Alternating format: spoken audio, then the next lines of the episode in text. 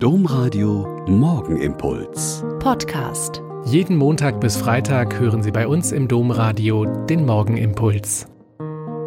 Herzlich willkommen zum Morgenimpuls. Mit Ihnen am Radio und mit mir, Schwester Katharina, Franziskanerin in Olpe. Vorgestern Abend nach der Vesper haben wir unsere Stundenbücher umsortiert.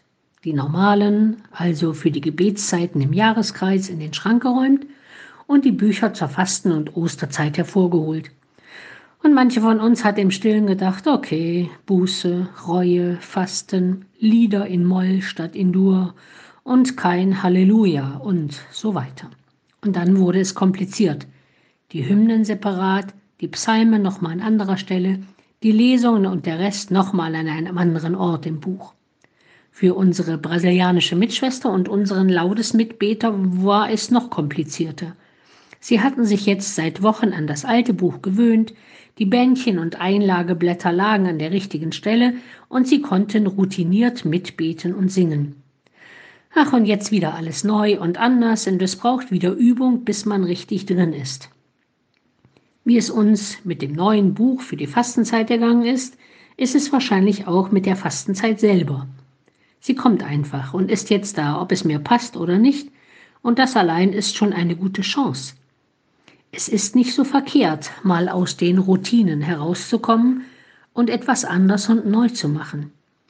Und diese ersten Tage nach dem Aschermittwoch sind doch solche Tage.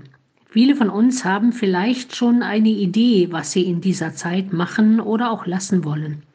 Aber es ist noch neu und ungewohnt.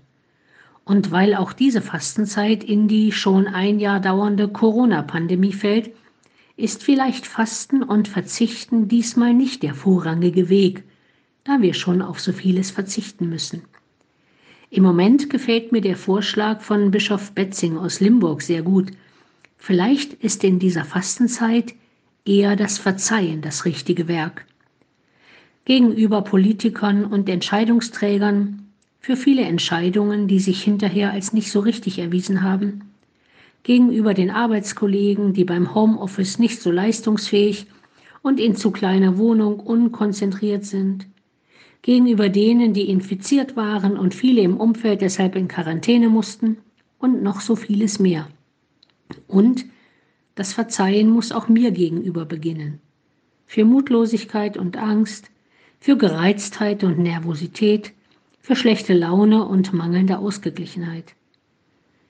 Raus aus den Routinen kommen und mir selbst und meinen Mitmenschen verzeihen können.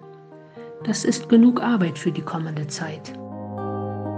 Der Morgenimpuls mit Schwester Katharina, Franziskanerin aus Olpe, jeden Montag bis Freitag um kurz nach sechs im Domradio. Weitere Infos auch zu anderen Podcasts auf domradio punkt de.